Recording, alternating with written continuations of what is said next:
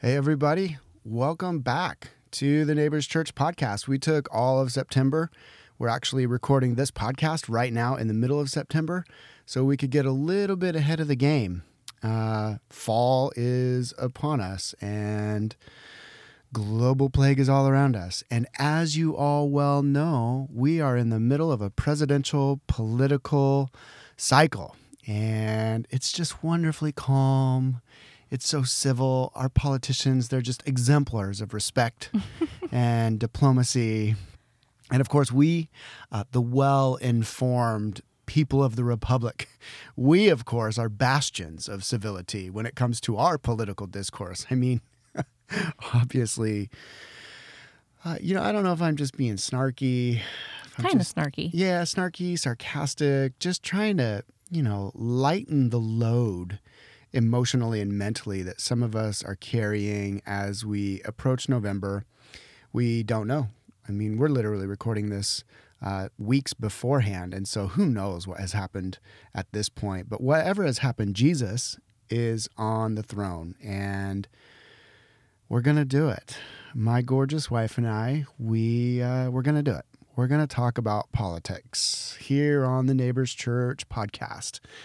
Yes, we know this is fraught with landmines that will blow off our spiritual legs, if not completely destroy us. Um, but we're convinced, as with everything else in our lives, no matter what theme or topic we're discussing, the surprising way of Jesus makes even this conversation on politics uh, categorically different mm-hmm we talk about politics as apprentices of Jesus in a radically different way.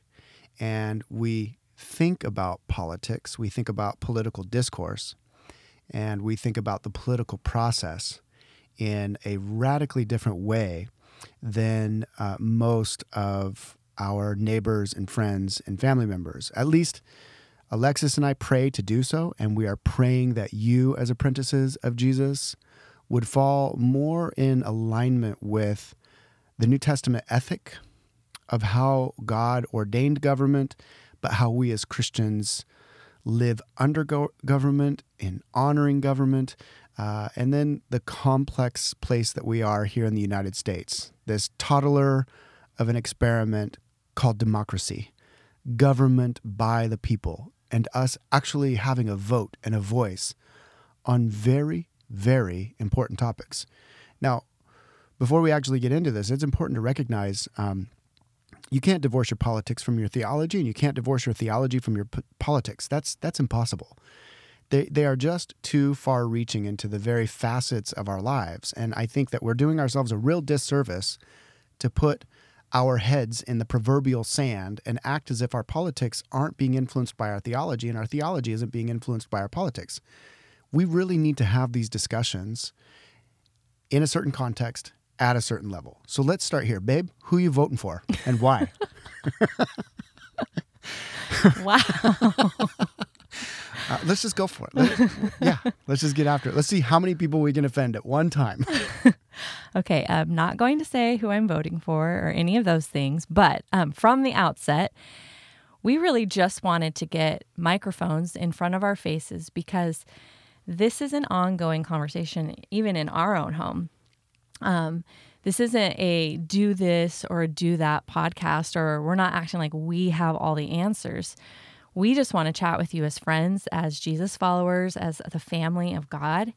Um, and it's important to have these conversations because it's a real conversation happening in our culture right now.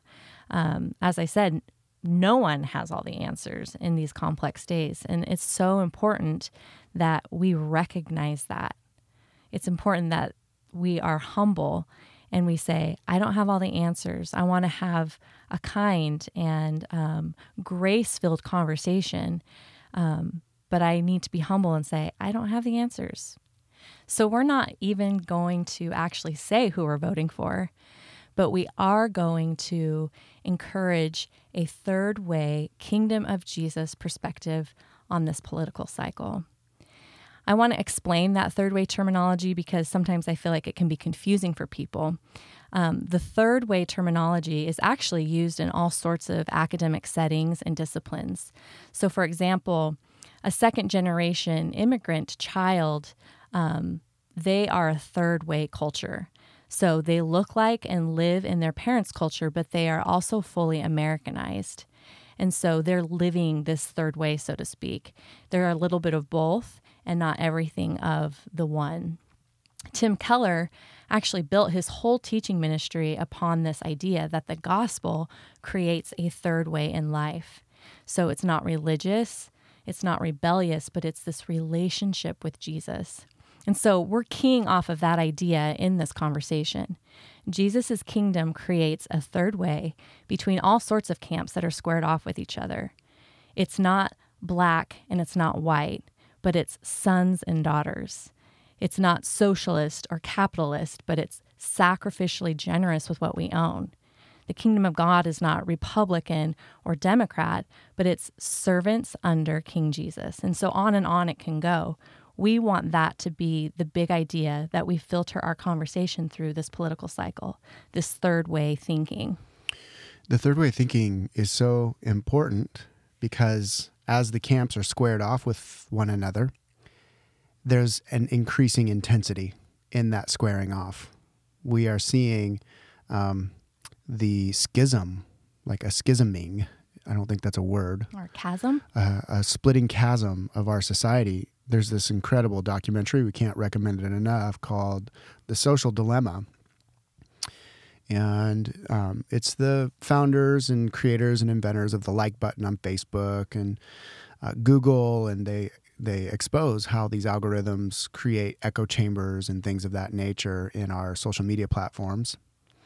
And towards somewhere in I'm not going to give you, I don't want to do a spoiler alert here, but somewhere in the in the documentary, one of them is asked if this continues on this trajectory where these camps, political, social camps, are squaring off with each other, battling with one another, and not able to listen to each other, what's going to happen? And one one of the people, with all seriousness, he literally says, "This is going to lead to civil war."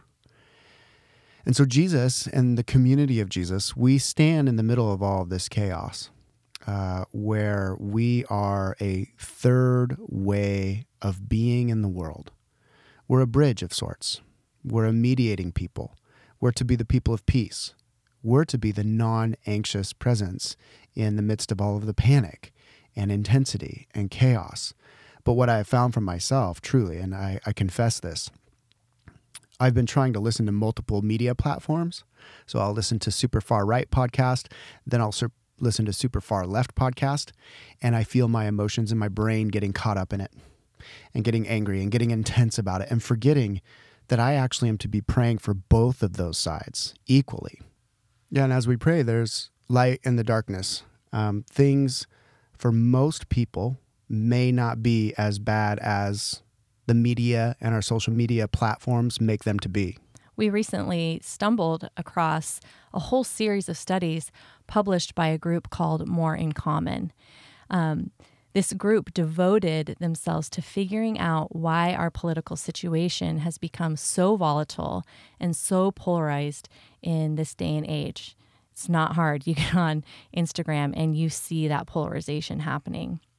But this group actually found that there's some encouraging and surprising statistics that are out there. Um, they said that we aren't as far apart as we perceive ourselves to be on the whole.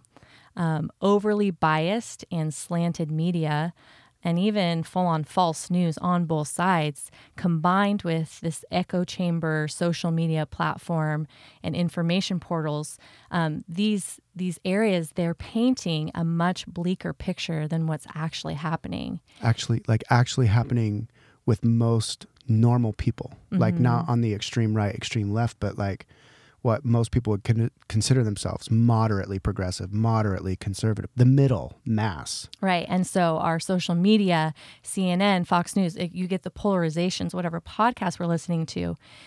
When that's the main message you're hearing, it's making you think things are terrible. So this group, more in common, wanted to learn how well are Americans understanding each other? And so they partnered with a global research firm called YouGov to survey 2,100 Americans. Now, they surveyed these Americans on issues that were about climate change, patriotism, um, sexual assault, police conduct, and lots of other things. That's, that's like no small potatoes. Yeah, no. And they asked these Americans what they themselves believed and what they estimated people on the other side believed. And then they calculated the difference between the predictions and the reality. So the conclusion, uh, the conclusion is simultaneously terrifying and also extremely uh, encouraging. What these studies showed, though it was a small sample, 2,100 people, is that Americans have what they described as a deeply distorted understanding of each other. I hope that frustrates you. We actually have more in common with each other, but our social media platforms and our information portals are swayed and skewed in such a way as to square us off with each other. And it distorts how much we actually do have in common and how much we actually do understand each other. They called this America's perception gap overall Democrats and Republicans, they imagine, so if you're on the Democratic side, you imagine that twice of twice as many of your political opponents, the Republicans, you imagine that they as reality, what they believe to be real, they believe that twice as many Republicans hold as reality views that you as a Democrat consider to be extreme, and vice versa. If you're a Republican and you're talking about the Democrats, you absolutely believe that twice as many Democrats believe something that you consider to be absolutely ludicrous and extreme as radical and and as true and as reality. And that is not the case. We all believe that the other believes things that we think are ludicrous. And this study showed that that's actually not what is happening in in the middle with the progressive middle, which is the mass of Americans. It's the mass of our neighbors around us and our coworkers. And so um, there's a real admonition to us here, I think, as humans, especially as Christian humans, um, where we are called to listen to each other. We have clear scriptural mandate in the book of James, the long admonition to slow our tongues down to stop speaking and to truly, truly, truly listen to the human in front of us and try to understand and try to comprehend where they're coming from and give to them the benefit of the doubt. Uh, without Christians practicing this posture, I'm not certain that any other community will. If the church is not going to take the lead in listening to each other and listening to other humans carefully still holding on to our convictions, but not squaring off and distorting what the other human believes, I don't know if there's hope. I really don't. That's that's the gravity that my wife and I, my oldest daughter Sophia and I, as we have political conversations that usually end in tears because we're both very frustrated with the whole thing. It has to be the church that's leading the way. It has to be you and I that step back for a moment and say, okay, I've got a lot of podcast in my ears, political podcast. I got a lot of social media feed. Just the fire is growing as I flip through my feed. Whether it's true or not, we need to stop and take pause and step back and say, how can I learn to listen to other image bearers, what they're actually saying? And I'm not talking about the news feeds, I'm talking about your neighbor. I'm talking about a coworker and a friend listening to their context, their emotions, their their historical settings because that changes everything in the way that we perceive and love the humans around us in the middle of this political warring and factioning. And so Dan has brought us to the church and our role. Let's talk about what the Bible has to say about this. First of all, we are commonly unified by Jesus, and the political extremes of fallen humans shouldn't really have the priority of power that they have in some of our lives. This is the foundation of the kingdom third way thinking. Yes, politics and platforms have their place, but the kingdom of God trumps all.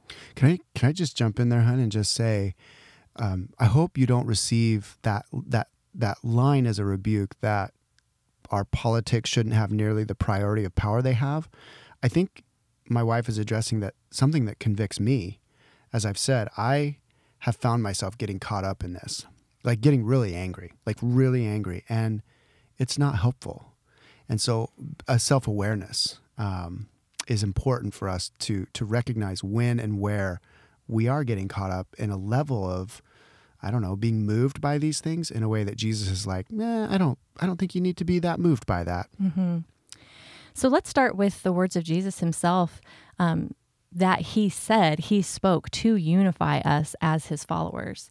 And so, just for a little context, right before Jesus was crucified, um, he was questioned by the Roman um, governor Pilate. And Jesus' responses are foundational to navigating the crazy days, the times that we're living in. And so in John 18, here's the story that we read Pilate then went back inside the palace, summoned Jesus, and asked him, Are you the king of the Jews? Is that your own idea? Jesus asked. Or did others talk to you about me? Am I a Jew? Pilate replied. Your own people and chief priests handed you over to me. What is it that you have done? Jesus said, My kingdom is not of this world. If it were, my servants would fight to prevent my arrest by the Jewish leaders. But now my kingdom is from another place. And so when Jesus says, If my kingdom was of this world, my servants would be fighting, my kingdom is from another place he's literally saying, Children, we don't need to be warring for these things. My kingdom is otherworldly. It's not part of what you are viewing as these earthly kingdoms. And so we have to be honest, the likelihood of riots post election are huge right now. Um, everyone is talking about this. They are fighting for a kingdom and that's why there's so much passion about these things. People are literally warring for their definition of kingdom to prevail over others. And Jesus let the empire kill him for the salvation of the world. He is our example. He literally says, My kingdom is not of this world, it's from another place. And so, what does that mean in our political conversations? And in ways, many in the church um, in this moment have kind of been just brought into the river, so to speak, mm. and they're warring with each other mm-hmm. when we mm-hmm. shouldn't be. They're polarized when we shouldn't be. They're on different sides and fighting and putting their Facebook posts and their social media posts, all those things, when we shouldn't be. We're willing actually to kill one another, so to speak, for the kingdom that we want via social media. We slander people with our words and we pers- we mock the perceived idiocy that we think we see in another person. And even some of us call people fools. And Jesus actually said in Matthew 5 that puts us in danger of hellfire. I mean, this is a serious thing as believers, how we are approaching things. And so this just begs the question are we heralding our political convictions more than we are Jesus? really like what are we upholding as greater right now in this hmm. season? Hmm. Uh, one of my teachers, Gary Breshears, he has this example of holding up the greater thing, obviously Jesus. And he talks about, sure, you can point people to, you know, a McDonald's cheeseburger or whatever, but if you have this filet mignon, aren't you going to hold that up and be like, ah, this is the greater thing? You don't want to give them the gross, disgusting, pink sludge cheeseburger. wait, want- wait. So are you saying that are the Republicans pink sludge or are the Democrats pink Not sludge? saying any of that. I'm literally saying hold up the filet mignon, like hold up what is truly greater. Yeah, I, I'm joking, but that's kind of what we do. We're like, don't you recognize that the filet mignon is the political platform that I subscribe to? And Jesus is saying, no, it's not. No, it's not. It is a broken, toxic, filled with sin system that cannot save society or the soul. And his kingdom is not of this world. And I love what my wife highlighted. Jesus actually allowed the Republican empire to crucify him. Jesus allowed the Democratic empire, the, the forces and powers of government and the religious elites of his day to save us, Jesus allowed those evil powers to overcome him. And he didn't fight. He knew that he would be resurrected. There there is meditation there and there's conversation to be had there for for Christians around the dinner table that I think should at the very least precede political conversation and in some cases needs to in this political moment supersede those conversations. We need to literally be talking more about how Jesus interacted with government and what ended in that process. So here comes the brass tacks. Here comes some concrete uh, ways that we can actually grow in this practice of political discourse filtered in this third way thinking from the perspective of the kingdom. Um, because the kingdom, for it to be effective, it has to take precedent, precedent, not president, precedent in what influences our thoughts. The, for the kingdom to be effective in the kingdom and for the kingdom, then our thinking has to be more about the kingdom of heaven mm-hmm. than it is about the kingdom of men. I know that sounds circular, but this is this is gigantic. And the more conversations and introspection I'm doing with myself, my own internal conversations with myself, and the more conversations I'm having with Christians, the more I'm realizing it is so important that the kingdom of God take precedent in our thinking over the kingdom of men. Otherwise, we really do end up in a very hopeless situation. So, here's uh, some corrective stats that I think should motivate us to really be emphasizing the kingdom of God above the kingdoms of men and women, humans. The average Christian spends an hour or two per week under the teaching of their local church or in the Bible. So, about an hour or two per week, reflect on your own life. An hour or two per week, saturating our minds with the kingdom of God through the passages of Scripture. Contrast that with as many as 13 hours a day consuming other forms of media.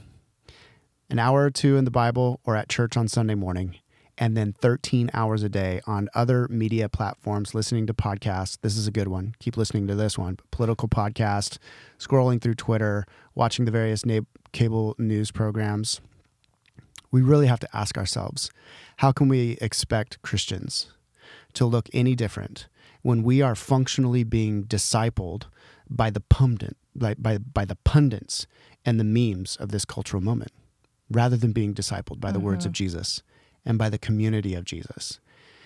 This is a big idea that we've been talking about as a family. Sophia, my daughter, she's just absolutely brilliant. We're having these types of conversations across all sorts of different topics. And we've been talking about, honey, is social media going to be the place where you actually find help? Or are we going to find more help through intensive prayer, deep meditation in the Bible, so that we approach these conversations from the perspective of the kingdom? I think if you feel hopeless right now, my dear friend, um, if you find yourself just so frustrated, like there's no way out of this situation, it, there isn't any way out of this situation if we're looking more to the kingdoms of humans and to the philosophies and ways of broken humans to save us. Um, we need to return to a deep, radical orientation to the kingdom. And that is what will give us hope that is what will draw us into a place of hope. A recent study from Barna Group and the American Bible Society reports that daily Bible reading among Americans has actually dropped during the pandemic. Um, really, only about 8.5% of the population um, are opening the scriptures every day compared to what they were estimating about 13.7% in 2019. And some of that drop off can be, you know, our schedules changed and there's this domino chain of additional responsibilities that's been created through the pandemic. But the data is also suggesting that there is this correlation between church participation and private Bible reading. And so when people are engaging less with the local church, they begin to engage less with their Bibles. That's fascinating. COVID has really caused separation not only from each other, but from the scriptures. And we need to return to the scriptures with full force and full focus. The scriptures actually, in this political moment, give us clear, clear commands on our responsibility within society as kingdom people. Here's what St. Paul said to his young protege, Timothy He said to Timothy, under the Roman Empire, under this dictatorship, Timothy, teach your church to do this. I urge then, first of all, that petitions, prayers, intercession, and thanksgiving be made for all people. petitions, prayers, intercession, and thanksgiving for Republicans, for Democrats, for all of the different factions that we see rising up in our society right now. And then he gets really intense with Timothy and he says, I want you to pray for kings and all those in authority, that we may live peaceful and quiet lives in all godliness and holiness. Mm-hmm. I want to I want to ask this respectfully because I was I have been struck by this. Have you personally committed yourself to prayer for Donald Trump, for Joe Biden?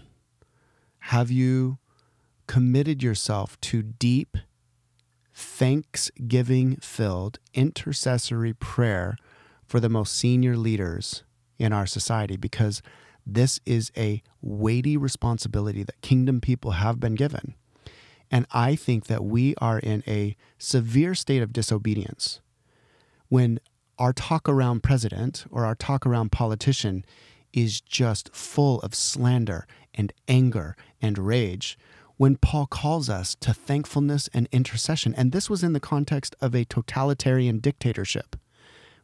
We have opportunity to have these conversations and pray openly for our leaders with joy and thanksgiving. What a gift of grace.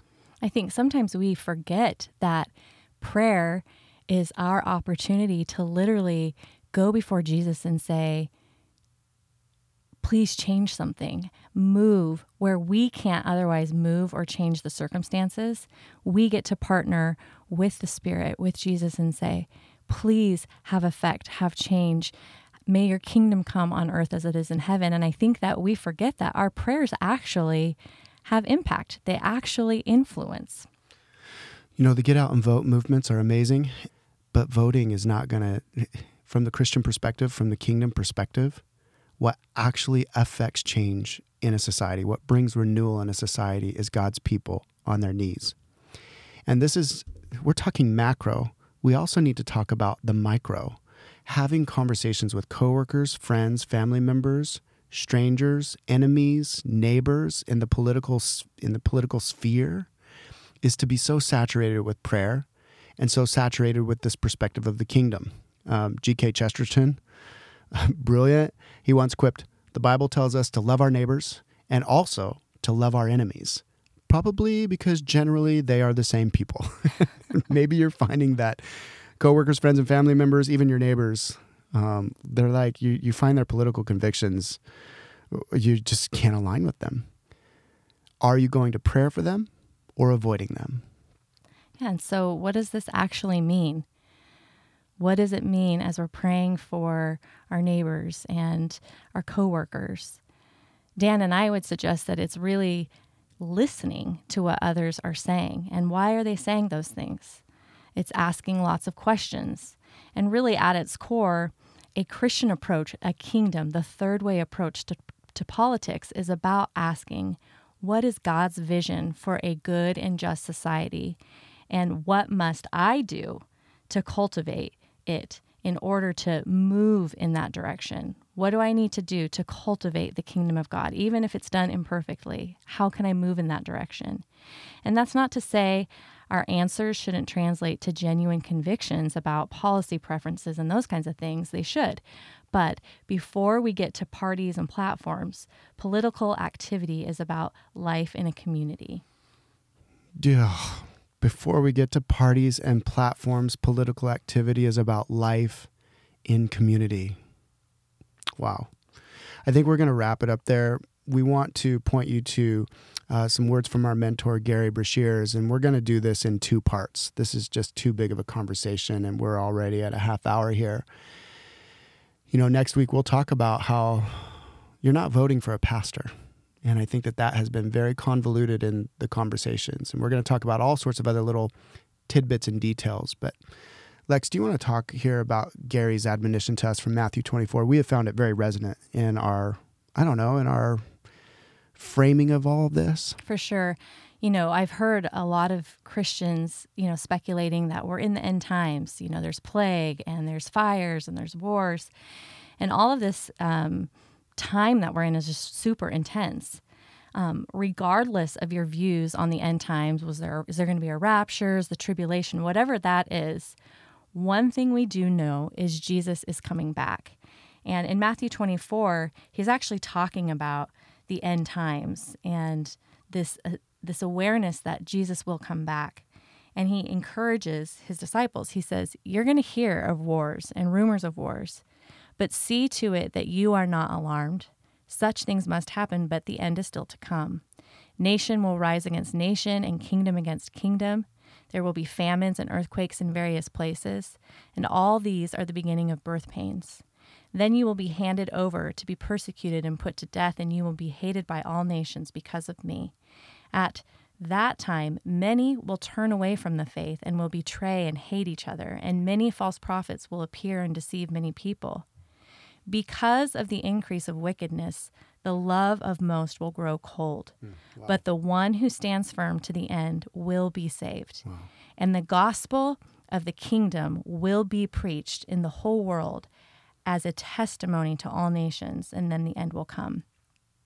And so we're not going to get into end times and eschatology and all of that. But we do want to extract from this passage what Gary Breshears has extracted from this passage is these three admonitions for Christians during tumultuous times. The first one is stay calm. We get that from verse 6, where it says, You will hear of wars and rumors of war, but see to it that you are not alarmed. Friends, we are the non anxious presence of Jesus in our culture right now more than anything, our culture, our friends, our neighbors, our family members, they need a person who is staying calm, who recognizes there's a lot at play right now, but I'm going to stay calm and I'm going to be this non anxious presence because I'm spending time in that presence, in Jesus' presence. Amen. Yeah. The second admonition would be to stay faithful. Verse 13 says that, but the one who stands firm to the end will be saved right before that, it's saying that there's this increased wickedness and the love of many grow cold. But Jesus is saying, to the one who stands firm to the end, that person will be saved. And so I want to encourage you guys to stay faithful. There's a lot vying for our worship and our attention right now. Keep your eyes on Jesus, stay faithful. And then, last but not least, preach on. In verse 14, it says, And this gospel of the kingdom will be preached in the whole world as a testimony to all nations, and then the end will come. More than ever, we need to preach on as believers. We need to practice caring for the marginalized and the oppressed. We need to practice loving our neighbor. We need to pray for the baristas that we're interacting with weekly. We need to bring in the outsider. We need to preach on the hope and the wisdom and the truth of the gospel. Get it, girl. You're preaching, girl. I'm, my hands are raised. I'm waving my surrender to Jesus flag right now. Stay calm, stay faithful. Preach on. The kingdom is coming. Until his kingdom comes on earth as it is in heaven, trust, fight, battle, pray. Shalom, friends. We love you. Shalom.